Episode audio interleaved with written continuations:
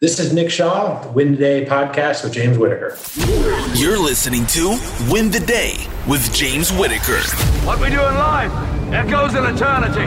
Broadcasting from Los Angeles, California. This is the number one podcast to help you win the day every day. Here's your host, James Whitaker. Let's go. Welcome back to Win the Day. If this is your first time here, we sit down with some of the world's true change makers to give you all the tips, tools, and strategies to win the day every day. The quote for this episode comes from Dr. Carol Dweck and says, No matter what your ability is, effort is what ignites that ability and turns it into accomplishment. Our guest today is a superstar in the health and fitness industry. Nick Shaw is the co founder of Renaissance Periodization, known as RP, a multi million dollar health and fitness company that has improved the lives of hundreds of thousands of people all over the world. Through its leading programs, technologies, and team of more than 20 PhDs on staff, RP gives its subscribers an easy to follow nutrition plan that fits neatly into your schedule so you can achieve your health and fitness goals. Over the years, the RP team has sold hundreds of thousands of books to help people with their nutrition, training, and recovery, and to help create healthy habits. Nick has also personally coached numerous world class athletes, including CrossFit Games champions, international weightlifters, UFC fighters, Navy SEALs, and Olympians. Last year, Forbes published a feature story that documented Nick's journey and RP's meteoric rise from a small business into an influential tech company with an industry leading mobile app available on both Apple and Google. However, tragedy struck in January 2020 when Nick's wife, Laurie, was diagnosed with a particularly aggressive form of breast cancer. Laurie is not just the mother to their two children, but also an instrumental part of the RP business. Shortly after the diagnosis, the COVID pandemic swept the world, forcing the Shaw family to juggle homeschooling, chemotherapy treatments, and navigate the business landscape in the most uncertain time a generation has ever faced. In November 2020, Nick published Fit for Success, a book that outlines the seven foundational habits for achievement to help anyone, irrespective of background, chart their path to success. It also delves into the most valuable takeaways and key lessons from Nick's rollercoaster journey to complement the insights gained from working closely with some of the most accomplished individuals on the planet. In this episode, we'll go through the intense personal journey Nick's family experienced in 2020, how he built one of the most qualified nutrition teams on the planet, what the top 1% of performers do differently, the biggest nutrition mistakes people make, how to reclaim your mental power and discard the victim mindset once and for all, and a whole lot more. Before we begin, remember that the right bit of inspiration can completely change the trajectory of someone's life. So if there's a friend or loved one who needs to hear this episode, share it with them right now. All right, let's win the day with Nick Shaw.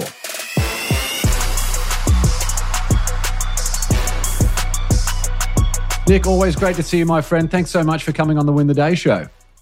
Well, first, thank you so much for having me on. Great to be here.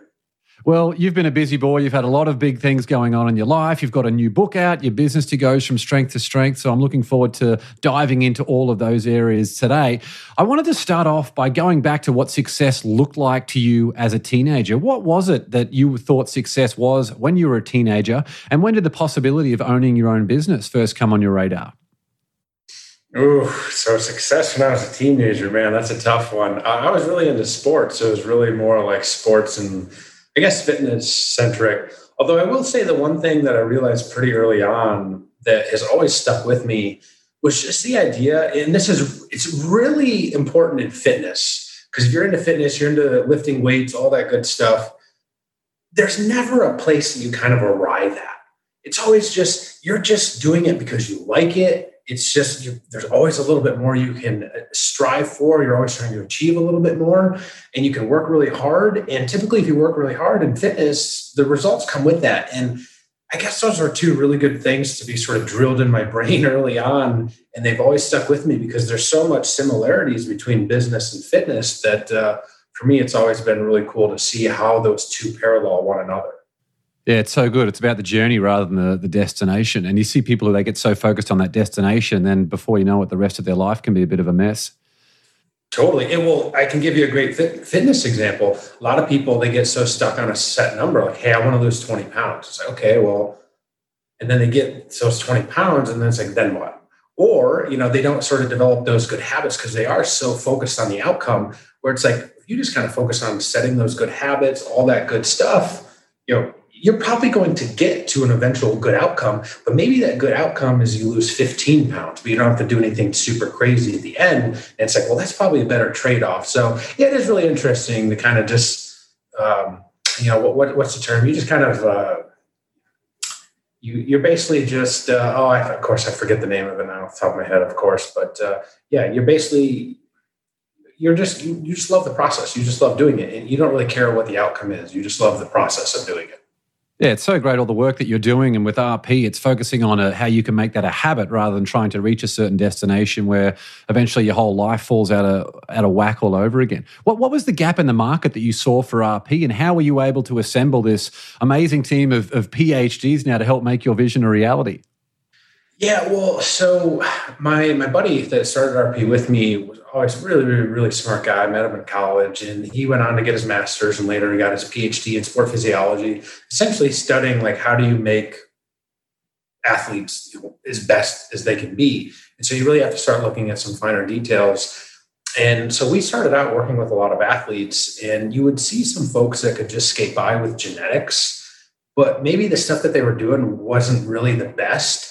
But if you have really good genetics, you can do that. You can skate by.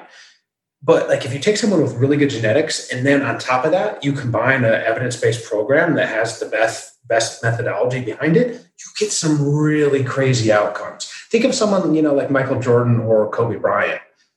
Very genetically gifted, of course, but they're also just tenacious, hard workers, probably some of the hardest workers of all time. And you take that combination really of those two things and you get arguably two of the best athletes of all time.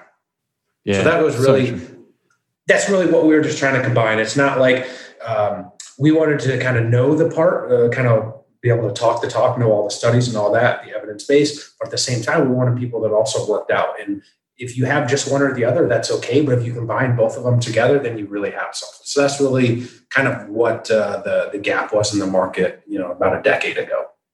And how many how many PhDs have you got on staff at the moment? And what is an evidence based approach to nutrition and training for people who don't know? probably over 20 PhDs now, uh, you know, seven or eight registered dietitians as well. Um, and, you know, it's really cool now how it works. People will reach out to us that have these great credentials. So we don't really have to do like a lot of recruiting. So if we ever do need coaches, which is, you know, maybe like once or twice a year, people will reach out to us. And it's really cool because we get these people that are just so well qualified. I mean, much more qualified than myself. Like I, I wouldn't be hired now at RP, you know, if, if, if, I were to try now. So I guess that says something good. Um, it's just funny how that that evolves, I, I suppose, right? It's just that's yeah, you how can you spend all your time vetting rather than the recruiting side too. Yeah, it's a good problem to have.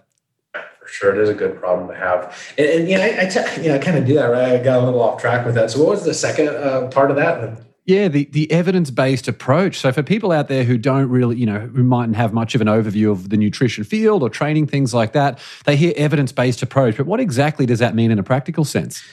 Yeah, well, so you can find just about one study out there that can say pretty much anything, right? And, and so, if you only go by one study, you're not going to have it's just not a great idea. You, you, could be really led astray if you only go by that. But an evidence based approach is more going to look at all the combined evidence out there you take a look at uh, meta analyses, you take a look at literature reviews, and these combine hundreds and hundreds of studies. So when you have hundreds of studies and it starts pointing you in one direction, you know that you're probably on the right track. So if you only rely on one study, right, you may be going the right way, but you may also be going completely the opposite way. And so when you pool everything together, it just helps point you in the right direction. That's really what evidence based is about. Yeah, love it. Well, in, in 2015, your wife Laurie quit her corporate job where she was kicking some big goals too. She left that corporate job to come and support you at RP. Marriages themselves, I'm married. I know you're married. It's uh, they can be tough work without the added complexity of working together at the same time. What did you focus on as a collective to make both your business and your marriage a success? Well, so first off, I mean, we were just really struggling in terms of we needed all the help we could get you know how it is, just kind of like the one man business, so to speak, early on. You just have to do everything. And I just simply was like, I need help. I don't even know what it's going to necessarily look like, but I just need the help. And kind of over time, uh, what we did because it is it can be tricky working with a spouse, right? Because I don't want to have to be the person that's like, hey, do X, Y, Z. Like, I'm not going to do that. And you can't do that with a spouse, right? So it's more of like, how do we compartmentalize things where you can, because she's great, right? She's left a fantastic corporate job, super, super smart, incredibly accomplished woman. Like, you kind of specialize in what you want to specialize because you're fantastic at doing that. Is that's kind of what led her into doing all of our cookbooks and recipes and all that stuff because she's phenomenal cook you know, top notch. You know, very thankful for that, of course. So it's kind of like if she can, you know, have a couple areas that are just sort of all of hers, and I don't really have to do too much. That's kind of how we were able to compartmentalize a little bit there, and I think that was uh, hopefully the, the right approach. Yeah, the importance of having that discipline around each other's lanes so you can focus on people having the impact that they want to have without feeling like they're stepping on each other's toes. Is that right? Uh, that, that's a real good summary because, I mean, you know how it is just in a normal work setting, you know, sometimes you, you, kind of have to tell people what to do a little bit here and there. And, you know, if you kind of mix that in with, with a spouse, you know, it can kind of carry over when kind of the quote unquote workday ends. So it can be a little bit of a slippery slope. And that's kind of why we wanted to you know, segment things the best we could. Yeah, well, it's a testament to both of your characters that you're still able to create such a successful business and have a great family at the same time. So well done on keeping all of that together. Uh, 2020 was a year of enormous transition for the whole world, but in January 2020, your family was facing a lot more than the pandemic. Can you take us into that difficult time for your family and perhaps what your mindset was like when you first got the news about Laurie? Yeah. So, well, first of all, I'll say she's doing great now. So she's you know, phenomenal news there. Here we are, a little over a year year and a half later, whatever. Um, yeah, she was diagnosed with aggressive breast cancer. Uh, this was five days before my son's eighth birthday. So that's, hey, that's fun news, right? And then she had surgery in February. March, she started chemo. And then what happens in March 2020? Uh, COVID, the pandemic, and everything hit. And we had to take it incredibly serious because, you know, she's going through chemo and, you know, immune compromise, to you know the, basically the highest degree you can right? So we had to be really really careful. And you know lo and behold we're just not the type of people that are going to sit around and sort of let life dictate you know what we're going to do. You know we don't want to sit around and you know, be victims or whatever. So we were just like well how do we make the most of this right? What then we focused on things that we can control right? So you can't control that you had this. Of course you can't go back in time and fix it or whatever but what are the handful of things you can do each and every single day that you have control and impact over? And that's what we did. That's what we focused on. I mean, ultimately, that's what led to me writing the book because I was like, I'm not going anywhere for the next three or four months. Literally, I'm not going anywhere. I'm, going to take this time. I think I have some cool, you know, talking points to to to put in the book, and you know, created the pyramid, the success pyramid. And it's everything kind of just came together from there. Yeah, had you had you planned the book beforehand, or was the book something that you thought, look, you know, you're going through this stuff right now. There are lessons that you've learned, not just from the top one percent of performers, but also the adversity that you were facing in real time. That you knew there were so many lessons that you could help share with the world. Was the the idea for the book at the start, or was it when you realized when you were right in the thick of it, and I guess the whole world was in the thick of their own struggles at the same time? How did that all unfold for you? Yeah, it was really probably February. I was like, man, I think I have these kind of core principles that you know, whether it's fitness, whether it's business, whether it's overcoming adversity, successful people do these handful of things. And I put together this, you know, rough draft of this pyramid. I showed it to a couple of people. I'm like, hey, am I crazy here? Or am I onto something? Well, you're crazy, but that's you know, another topic, right? Uh, and that's really where it came from. I was like, I'm not going anywhere for a few months. I'm going to be here during quarantine. I'm going to make the most of it. I don't want to just sit back and you know kind of wallow in self pity or anything like that. Like I think these are valuable lessons that I know are helping me. They're helping my family, but I think they can also help everyone else that is going through COVID during 2020. Yeah, that mental health pandemic behind the scenes, I feel like is the real thing that so many people are, are struggling with. Uh, I like to try and keep it as raw as possible from that mental health perspective to give people those insights. And totally feel free not to answer this question if you don't feel comfortable doing so. But is there a particularly dark day or dark moment that stands out in the last year or two that you can think of? I mean, I think just the day that you know my wife found out, because really it's one of these things where you just. I mean, my wife is a healthier person than I am right? And I run a fitness company. So that just gives you some perspective as to just how luck, genetics, I don't know, whatever it is can, can play a role there. But you just, you're just instantly overnight, it literally just changes everything. And I've been reading all this stuff and kind of had all these ideas in my head. And what I like to tell people is it's entirely different when you're just sort of thinking about these things. And then when you're truly like thrust into having to put them into action every single day for you know months if not a year on end. And so that was i mean really like a turning point where i was like you know it is really time to put all these things into practice. I'd like maybe been doing them a little bit here and there but uh, like this is now going and, and you know that was even before covid hit. Then you throw in covid on top of that and now it was like this just complete windfall of things because maybe you could say the second day was march 12th and funny enough, where we live here in North Carolina, my kids didn't go to school that day because there was like some weird, you know, water boil thing in effect. And actually was driving my buddy to the airport because he was in town to visit. And like that's when everything unraveled that day. And I'm just like, holy crap, like we have all this stuff going on, of course, going through chemo and all that. Like that's enough. Now you throw in all this. It was really like there's no time to kind of mess around and you know feel sorry for yourself. It's like again get back to the things what can we control? You know our kids are going to be homeschooled now. What can we do? You know what are the things that we can do each and every single day that are going to you know kind of turn this around so it's not just this really rough year? And i think you know knock on wood i think we were able to you know make the make the most of it well, reading books has always been a huge asset for both you and for me. I was telling you offline that all the books and things that you mentioned during your book have always been very influential for me too. And your book is a fantastic read. So people definitely need to go and grab a copy of Fit for Success. What one or two books stand out for you just from your entire life as having contributed to the mindset that you've got today? So the first one that always jumps out at me is called the Slight Edge Principle and ironically did not make it in the book. I actually did not read it before i had you know my rough draft and everything ready.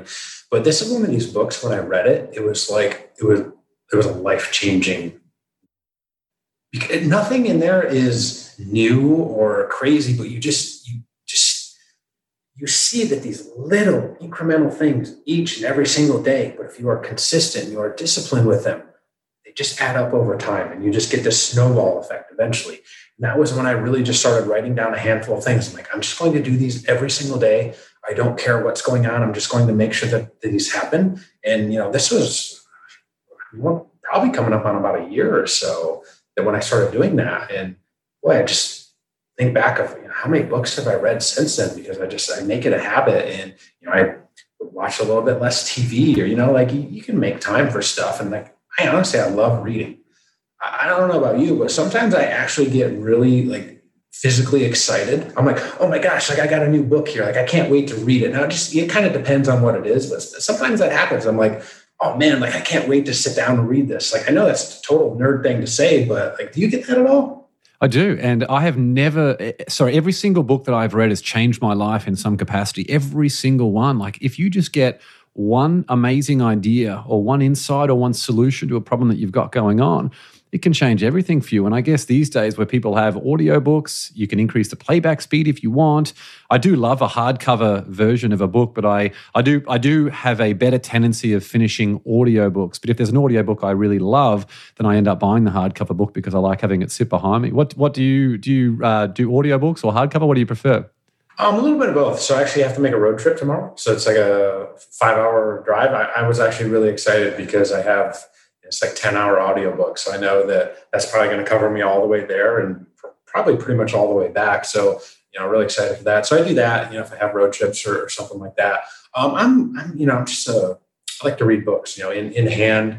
I can, you know, fold down the pages, make notes. But uh, as to what you had said, what I try to do when I'm done with with a book, any book, is I try to write down like what is the main thing that I took away from this book.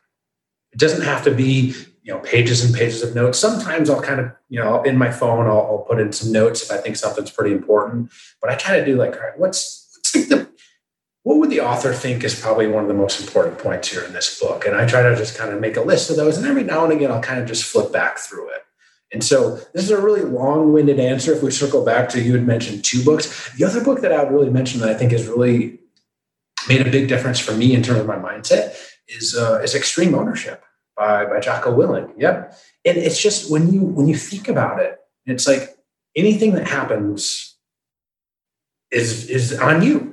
And when you think about it that way, it's like I, I don't care if someone five levels below you in an organization, if they mess up, I mean, it's not really their fault if you think about it, because who is above them? Who should have taught them? Okay, well, now who should have taught them? who should have taught them? Oh, lo and behold, eventually at the end of the day, it comes back to you. So if mistakes are made, don't blame other people. I hate when people, this is something that my kids try doing. And I'm like, no, no, no, no, no. We're not going to blame other people. Now, you know, they're nine and seven, so maybe it'll sink in eventually. Or, you know, maybe I repeat it enough that they do get it. But uh, yeah, it, it's one of these things where, you know, hopefully one day they'll catch themselves and think, oh, I'm not gonna, you know, I'm not gonna complain. I'm not gonna blame other people. Like, what can I do to fix the issue? So, yeah, really so true. That. Yeah, totally love that. Uh, there are a lot of people out there who play that victim card, that victim mindset, which greatly, as you mentioned, greatly undermines any ability they have to be able to create whatever circumstances that they want. What do you do from a practical perspective to help get people out of that victim mindset into more of a success or more of a growth mindset? Yeah, really. So this goes back to the, the second principle in my book. It's called internal locus of control. So if you have an external locus of control, you tend to be more of that that victim mentality of like things are happening to you. There's nothing that you can do. I just I don't agree with that. I mean, I don't care what your circumstances are, and I definitely understand and have lots of empathy for people that are in bad situations. But if you take that external locus of control, and again, they, they've shown this time and time again in all sorts of studies that it just does not lead to good outcomes in terms of your mental health, physical health, all this stuff. So you have to look inside and be like, okay, whatever's happening, it might be objectively bad, but what can I do about it? There has to be something that I can do. And it, maybe it's really small, but even those really small things starts to put you back on the right track. If you can do those little things, you probably gain a little bit of momentum probably start to feel a little bit better about yourself, probably become a bit more hopeful because now you know that like what you do really matters. And like now you're on the better track. So that's really, I think, just the biggest key. If I had to give one, that would be it hands down. And you've worked with UFC fighters, Navy SEALs, Olympic athletes, a whole bunch of different people. What is the common trait that the top 1% of people have? And how, uh, how coachable is that trait? They are tenacious hard workers. And I like to think that I'm a hard worker, but being around some of these folks, I'm actually uh, you know driving up tomorrow. My road trip is up to visit you know Rich Froning. He's kind of like the Michael Jordan of CrossFit, and I mean this guy would put me to shame as to how just how hard he works and just the amount of work that these people put in. So we mentioned earlier, you know, Kobe Bryant, Michael Jordan. And it's like that with, with this guy because he trains literally four to five hours a day, pretty much every single day. And you, if you really stop and think about it, you know, if you work out an hour a day, you're doing well. But now multiply that by three or four, and it just, I mean, it's crazy. Not to mention just how disciplined they are. You know, it doesn't matter. They're not always feeling up for it because, you know, they want to be the best. They know what it takes to be the best. They just always put in that work. And it really doesn't matter, you know, how they're feeling. They just do it anyways you can't get away from that uh, that hard work at the end of the day. You see that people like Elon Musk, Jeff Bezos, Sara Blakely, the most successful entrepreneurs and things on the planet. Um, there's a quote in your book that talks about having that, uh, yeah, being born with talent is not enough if you really want to make a really, really big impact on the world. And you talk a lot about uh, the importance of self belief in your book. What role does environment, like where you live or, or, where you work or the people you hang around, play in that uh, self belief? Yeah, I mean, I think it definitely plays a role. And uh, you know, if you're in a bad environment, it's going to be tougher. The odds are stacked against you. Now we can acknowledge that, but at the same time, there is things you can do. Again, this goes back to the inter- internal locus of control. I guarantee there's little things you can do to start to fix that. And now, again, it may be that the odds feel overwhelming against you. But then it goes back to, you know, we talked about the book, slight edge principle. Just start doing the little things. And it's going to seem like you're probably not getting anywhere. But if you have a long term time horizon, you're prepared to just do these little things each and every single day, you're going to be better off. And I'm not guaranteeing success, of course, because we can't do that. But if you approach it the right way, your odds of sort of beating those circumstances are going to go up exponentially. Yeah, people might feel like they're not achieving the success they want, but have they really had the right plan that's going to give them the best probability of that outcome? Is that right? I mean, that sounds about right to me. Yeah. What about your own process for setting goals, personally or for your business? Is there a way that you like? What frequency do you do with that? Is there a certain system or structure that you use to set those goals? yeah. So I mean, usually we'll have some. We we have probably like um, you know a roadmap of hey, here's what we need to get done probably in the next couple years. This is kind of you know the the north star that we're kind of aiming towards, and that's where we want to kind of end up eventually. We don't know exactly when, But you know, now we take that and then we start to break that up into chunks where it's like, all right, what's kind of the next step to get us on that track? All right, let's do that. Can we do that in the next month? Can we do that in the next quarter? Here's what we're kind of aiming for. Um, you know, not only that, but uh, you know, so we have an app in software development. The cool part is we see the feedback instantly. We have a giant Facebook group. We see the reviews in the app store. So like we know what needs to be fixed so now it's just putting it on our roadmap and just sort of prioritizing the trade-offs and everything of all right, well, how can we get this done? When can we get it done? All this stuff. So I mean, really that plays into the goals on the business side. Um, on the personal side, it really just goes back to yeah, I mean, I have some goals, of course, and some short terms and some long ones. Usually on like the physical side, I'll kind of need something to sort of train for. Uh, Memorial Day, there's a workout called Murph. That's you know that's kind of like my couple month thing that i've been training for just so i have something you know after that you know it's like hey how fast can i run a mile just something i just need something to kind of guide me on that right track because if you don't have any goals mean, you can just get lost pretty easily and you know what are you doing fitness and workout wise and all that stuff if you don't have specific goals it's really easy to you know, a day goes by, a week goes by, a couple weeks go by, and like you really haven't done all that much. So I really think goals are helpful on, on the business and personal side. Yeah, your discipline completely wanes if you don't have that that specific goal in mind. Uh, for entrepreneurs, and you're doing some amazing things with, with RP, continuing to, to take this business from strength to strength, no pun intended, obviously. Uh, for entrepreneurs, the ability to duplicate themselves seems to be the difference between average entrepreneurs who are always on the brink out versus those super high achieving entrepreneurs. What was the biggest step that you took to be able to duplicate your own expertise so you could get the big wins that you want from the company and have it continue to grow without hitting a ceiling? Well, I was definitely guilty of what you said, what, what not to do early on. And that's where, you know, we kind of got to the point of burning out because we thought that we had to do everything ourselves. So I'll say one of the biggest things was really realizing that, know, we know a little bit about a couple things, but there's so much we don't know. So let's bring in some other people. Let's bring in other experts because that's what they specialize in. That's what they're good at.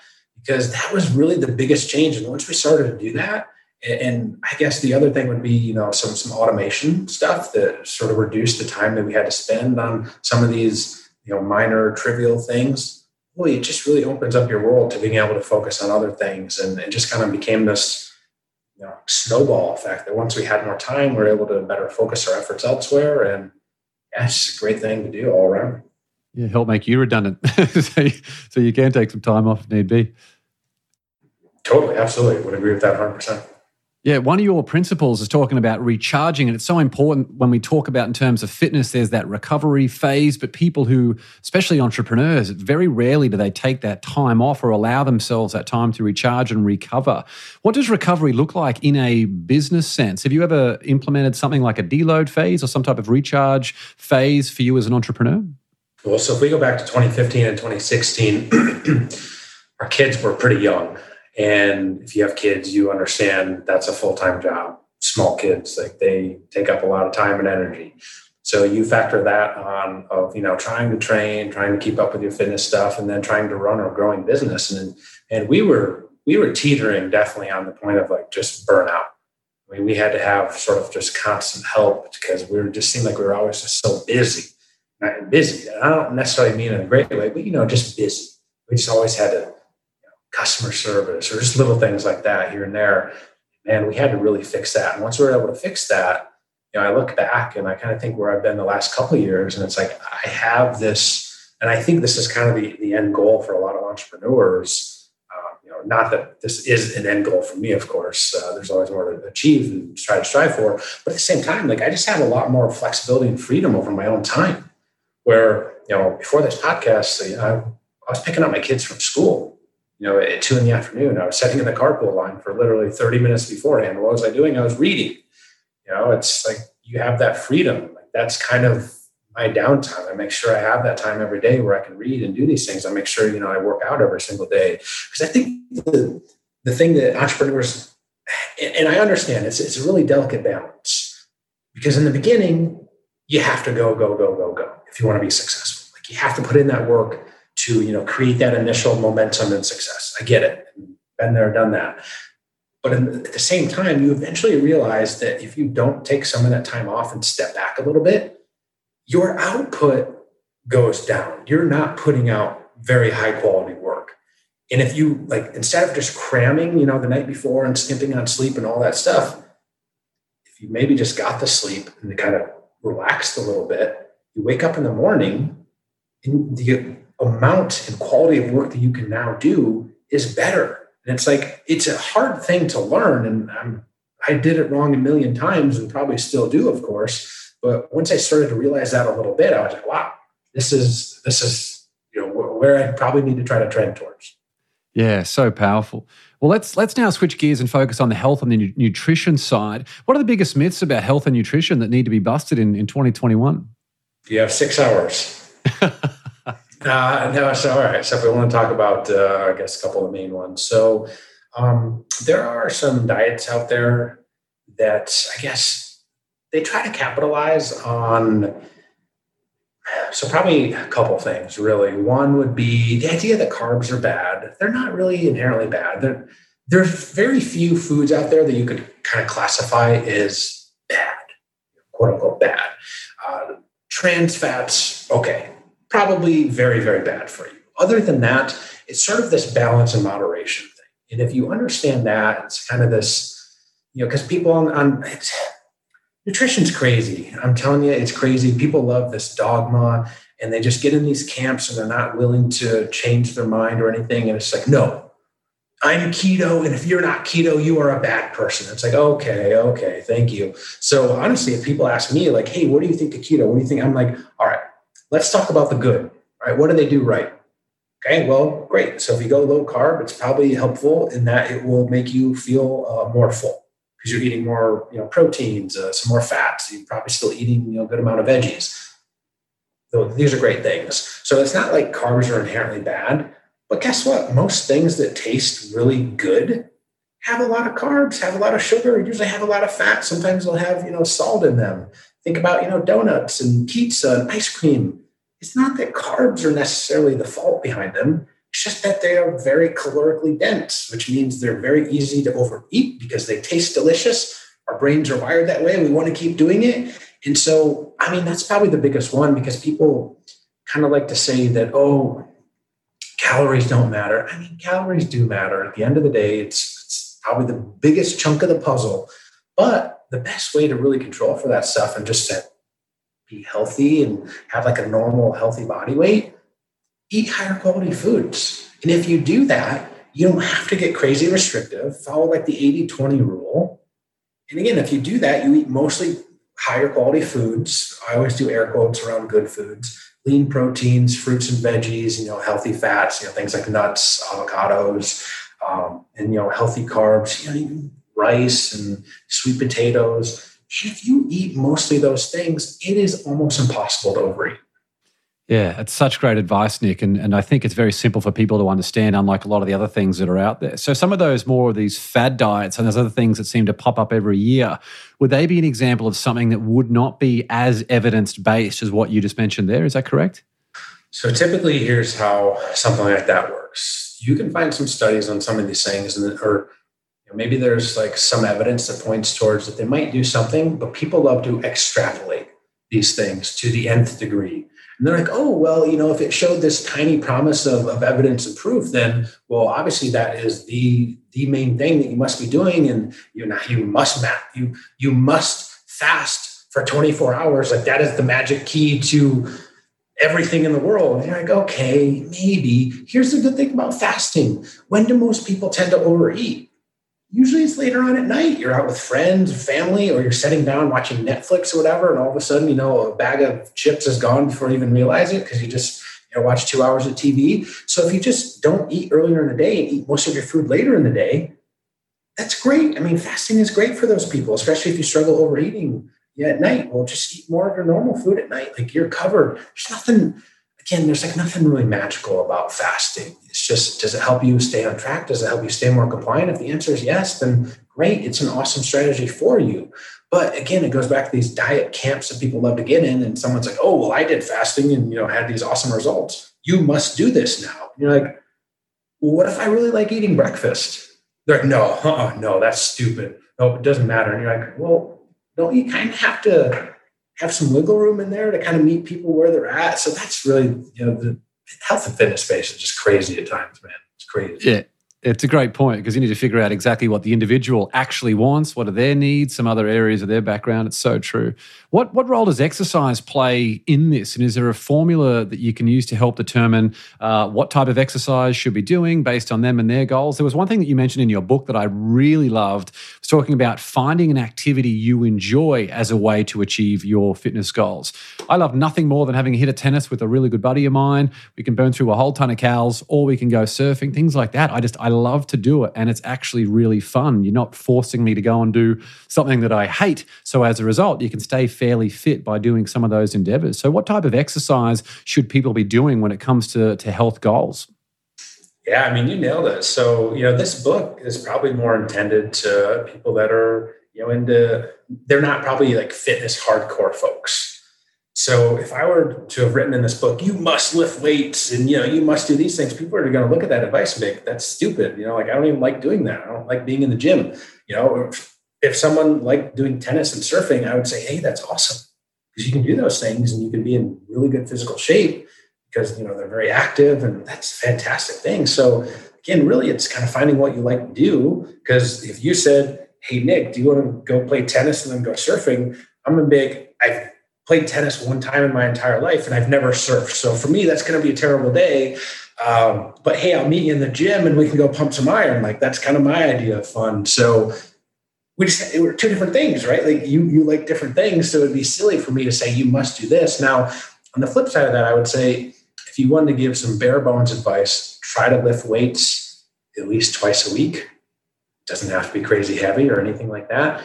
And then, you know, just try to find some activities that you like, whether it's sports, hiking, you know, all that stuff is great. There's no kind of one thing for every person. It's just I would suggest the lifting because I just think there's so many benefits around it. But again, you also have to realize not everyone likes it. For example, my sister doesn't really like lifting weights.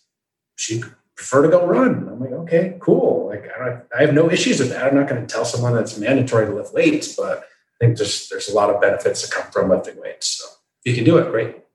Yeah, for sure. Well, is there any technology or research that's come out in the last year or two that really excites you in terms of human performance? Feel like you could take that one wherever you wherever you want to take it. Are there any yeah any any um, yeah technology or, or, research just for human performance more broadly? Um, man, there's just there's a lot of that stuff coming out now. It seems like everyone's kind of focusing on that. Um, I'm not sure if I'm like really amazed by this, but I'm I find it interesting that people like there's like this rise of home gym stuff and you have things like the mirror or the, or the tonal or stuff. Yeah. We're getting and, hammered with ads for, for, for dude, tonal, yeah. You and me both. I, like, I, don't, I don't think I'm probably their target market, but I'm getting those every single day. Um, listen, I think something like that would be great for people. And, and here's the thing: a lot of people are scared to go back to the gym and, and all this stuff. Uh, I have a home gym, so it's kind of totally different.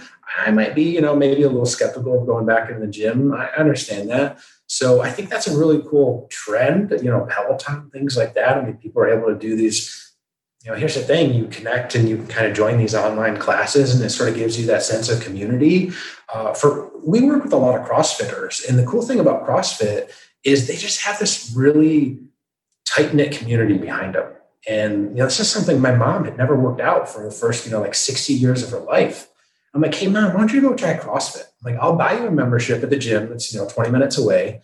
And she loved it because she could go and she could socialize a little bit. Of course, this is before COVID. It's been a little you know tricky kind of get her back in there since but it's it's one of these things where you're going to get some lifting in you're going to get a lot of cardio like if if you're moderately interested in those things it might be worth checking out. For sure. Well you mentioned your kids earlier. What what are you focused on as a parent to ensure your kids grow up motivated happy healthy and, and adaptable?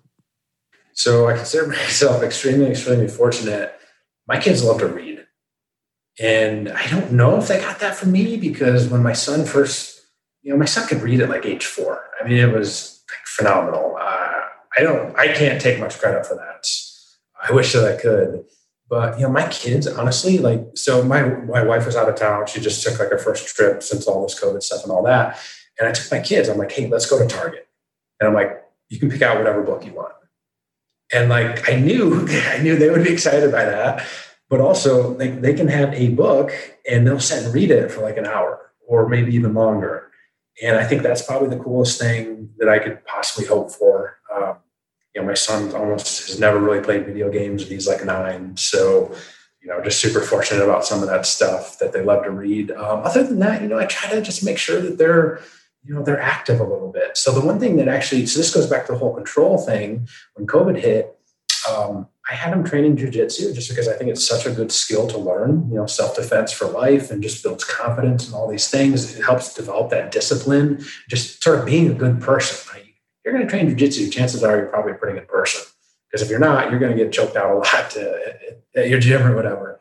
Um, so we made it a thing. We tried to train. Uh, I'm not going to say every single day, but we tried. We kept training, and um, you know, I just want them to be active. And if they read, uh, and beyond that, you know, yeah, I think that's a pretty good start. Yeah, well, it sounds like you're doing. It sounds like you're kicking some big goals on the parenting side too. All engine running. Liftoff. We have a liftoff. Well, let's now move into the win the day rocket round. Where we ask you ten questions for some fairly quick answers. You ready for this one, Nick? I'll give it my best effort. Yep. Number one, what quote inspires you the most? Uh, one by Marcus Aurelius. So you have power over your mind, not outside events. If you realize that, you will find strength. Again, it ties back into the idea of internal locus of control. It doesn't really matter what's happening to you. You get to view it as good or bad, and then you get to view how you respond to it. Powerful stuff. Number two, morning coffee or evening wine? I saw this one, man. I, I don't really do either. Um, I was like, oh man, that's gonna be a tough one to answer. You're not um, the first. Don't worry. Okay. Yeah. No. It's, most people find that so weird that uh, you know I don't really drink coffee and I don't know. I don't really drink alcohol either. So. Num- number three. What's one bit of advice you'd give your 18 year old self? Have a longer term time horizon. Don't uh, delay gratification. Number four. What book do you gift the most? Slight Edge Principle. Number five. Was there a vulnerability you once hid within that became your superpower? Uh, yeah. Well, I so probably used to not really. I realized that there was so much that I didn't know that I was able to bring in more people to help, and I think now that's probably been like the best piece of advice because now it's like now we have more people helping, and you know I don't have to pretend that I know some stuff. Yeah, it's like the power of the mastermind from Think and Grow Rich, right? yeah. Mm-hmm. Uh, number six, what's one thing you've learned about failure? Everyone fails. Don't be afraid of it. Just learn from it. Get better. Hmm. One of the principles from your uh, from your your pyramid as well from your book. Number seven, if you could sit on a park bench and have a conversation with someone alive or dead, who would it be? Oh, Kobe Bryant. Number eight, what tool or resource best helps you run your life or business? My my phone. I mean, unfortunately, that's where I you know keep all my notes. It's you know where I have most of my apps. You know, mindfulness app. Uh, social media, all that stuff. So, you know, it's not a good thing to say, but I think that's by far and away number one. Yeah, if it does the job, why not? Uh, number nine, share one thing on your bucket list. I would like to uh, travel and see some, uh, you know, go sightseeing a little bit around the country with. Uh, we talked about doing it last year during COVID, like just kind of driving around and stuff. We didn't end up doing it, but uh, yeah, there's just some stuff uh, that I'd like to go see. That I think would be pretty. Cool. And final question number 10 What's one thing you do to win the day? Read every single day. Yeah, so important. Well, there are a bunch of ways to connect with Nick NRP, and we'll link to all of these in the show notes. You can grab a copy of Nick's new book, Fit for Success, on Amazon. Get your health goals on track at rpstrength.com and follow RP on Instagram at rpstrength. Again, all of that will be and more will be linked in the show notes. Nick, always great to see you, my friend. Thanks so much for coming on the show. Thanks so much for having me on, man. It was a blast. Honor to be here. I hope you enjoyed that interview with Nick Shaw. He's kicking some very big goals in the nutrition world and has some incredible lessons on how the right plan can help us create whatever circumstances we want. Again, the right bit of inspiration can completely change the trajectory of someone's life. So if there's a friend or a loved one out there who needs to hear this episode or could use some help to win the day, share it with them right now. If you enjoyed this episode, hit that subscribe button. And if you want to do me a favor, give the show a five star rating on Apple Podcasts. Win the Day with James Whitaker is available on Spotify, Apple Podcasts, YouTube, and wherever you listen to podcasts. That's all for this episode. Remember to get out there and win the day. Until next time, onwards and upwards, always.